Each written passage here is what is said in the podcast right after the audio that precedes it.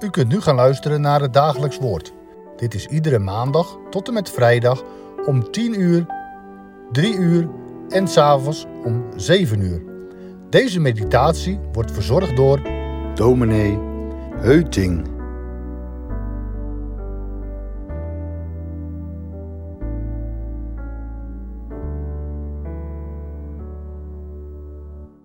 Het is bijna Pasen. De kerk bereidt zich erop voor. Zeven weken, veertig dagen. Afhankelijk van de traditie die je volgt. Lijdenstijd of vastentijd. Die goede gewoonte vindt haar oorsprong in Israël. Pesach vereist grote schoonmaak. Keuken en sanitair worden grondig gereinigd. Ieder product dat gist bevat moet weg. Van broodkruimels tot snoepjes, zelfs drank. Het hele huis gaat op zijn kop. Dat gebeurt in Israël heel serieus, al eeuwenlang. Zoals het vroeger ging. De evangelist Marcus vertelt er iets van. Hier kunnen wij niet zomaar aan voorbij gaan. We lezen Marcus 14, vers 12 tot en met 16. Marcus 14, vanaf vers 12. En op de eerste dag van de ongezuurde broden, wanneer ze het pascha slachten, zeiden zij discipelen tegen hem: Waar wilt u dat wij heen gaan en voorbereidingen treffen, zodat u het pascha kunt eten? En hij stuurde twee van zijn discipelen erop uit en zei tegen hen: Ga de stad in en iemand zal u tegemoet komen die een kruik water draagt, volg hem. En waar hij ook naar binnen gaat, zeg daar tegen de heer des huizes: De meester zegt: Waar is de eetzaal waar ik het pascha met mijn discipelen eten zal? En hij zal u een grote bovenzaal wijzen, volledig ingericht en klaar.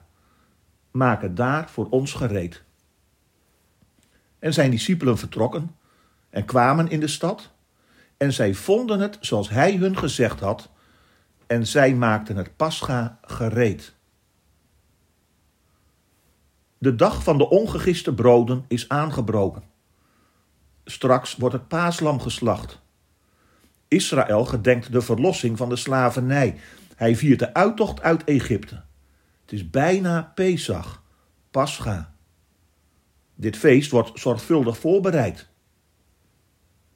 Net als een paar dagen geleden stuurt Jezus twee van zijn discipelen vooruit de stad in. Ook nu voorzegt hij in detail wie en wat zij zullen zien. Wat is dat toch met Jezus? Was het op de eerste dag van deze week een veulen van een ezel waar nog nooit iemand op gezeten had, vastgebonden langs de weg? Nu is het een man die een kruik draagt. Heb je hem wel eens gezien?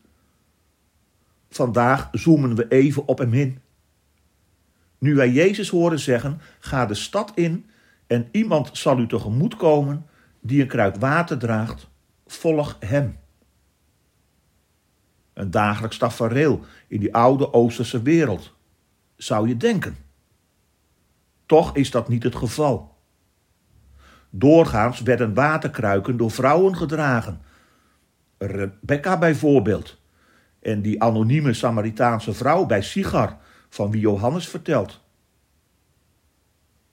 Men heeft wel gedacht dat dit een man uit de groepering van de Essenen geweest is. Of zou hij soms een engel zijn? Ik denk dat Marcus hem presenteert als butler, als huisknecht. Ik stel me zo voor dat hij er door de huiseigenaar op uitgestuurd is hij treft de laatste voorbereidingen voor het feest. Haast is geboden. Iedereen doet zijn uiterste best. Terwijl vrouwen dienen, doet deze man maar uit pure noodzaak wat absoluut onmisbaar is: water halen. De tijd dringt, want de feestzaal is reeds volledig ingericht en klaar.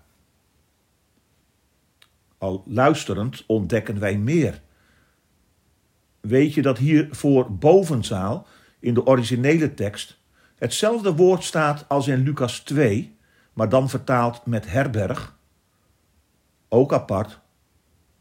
Toen was er in Bethlehem geen plaats voor Jezus. Nu, in Jeruzalem, is er plek voor hem.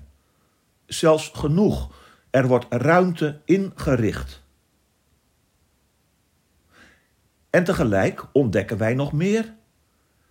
Die feestzaal moet een kamer in een groot huis zijn, een vertrek in een royale villa. Het zegt iets over de positie van de eigenaar en over zijn gastvrijheid. Hij krijgt een prominente plek in de laatste scène van het evangelie. Of moet je zeggen zij en haar gastvrijheid.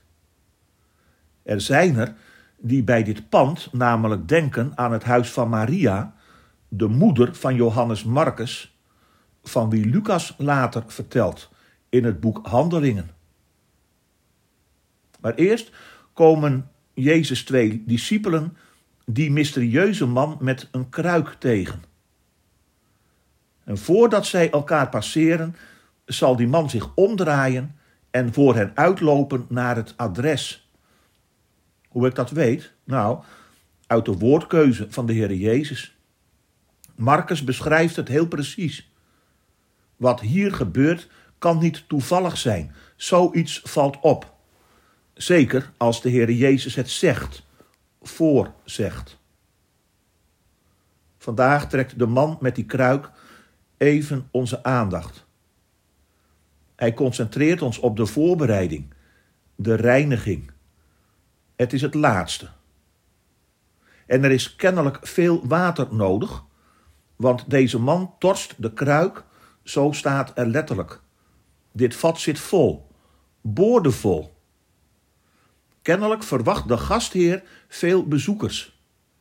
En wat voor gasten? Conform de etiketten worden zij straks met dit water gereinigd. De evangelist Johannes vertelt van de voetwassing door de Heer Jezus. Waar het ons nu even om gaat, is die voorbereiding. Marcus vertelt het ons niet voor niets.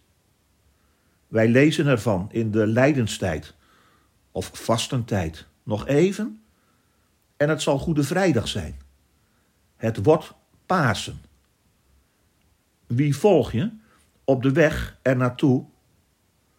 Ben je zelf een gids voor anderen? Bereid je je erop voor? Moet er nog wat worden weggedaan? Opgeruimd misschien? Schoongemaakt? Ben je er klaar voor? Kun je de Heer Jezus Christus ontvangen? De geest is erop uit. Dat water, hè, hier. Heel symbolisch, toch? En ik zou zeggen, vergeet het gebed niet. Voltrek de reiniging. Was mij geheel.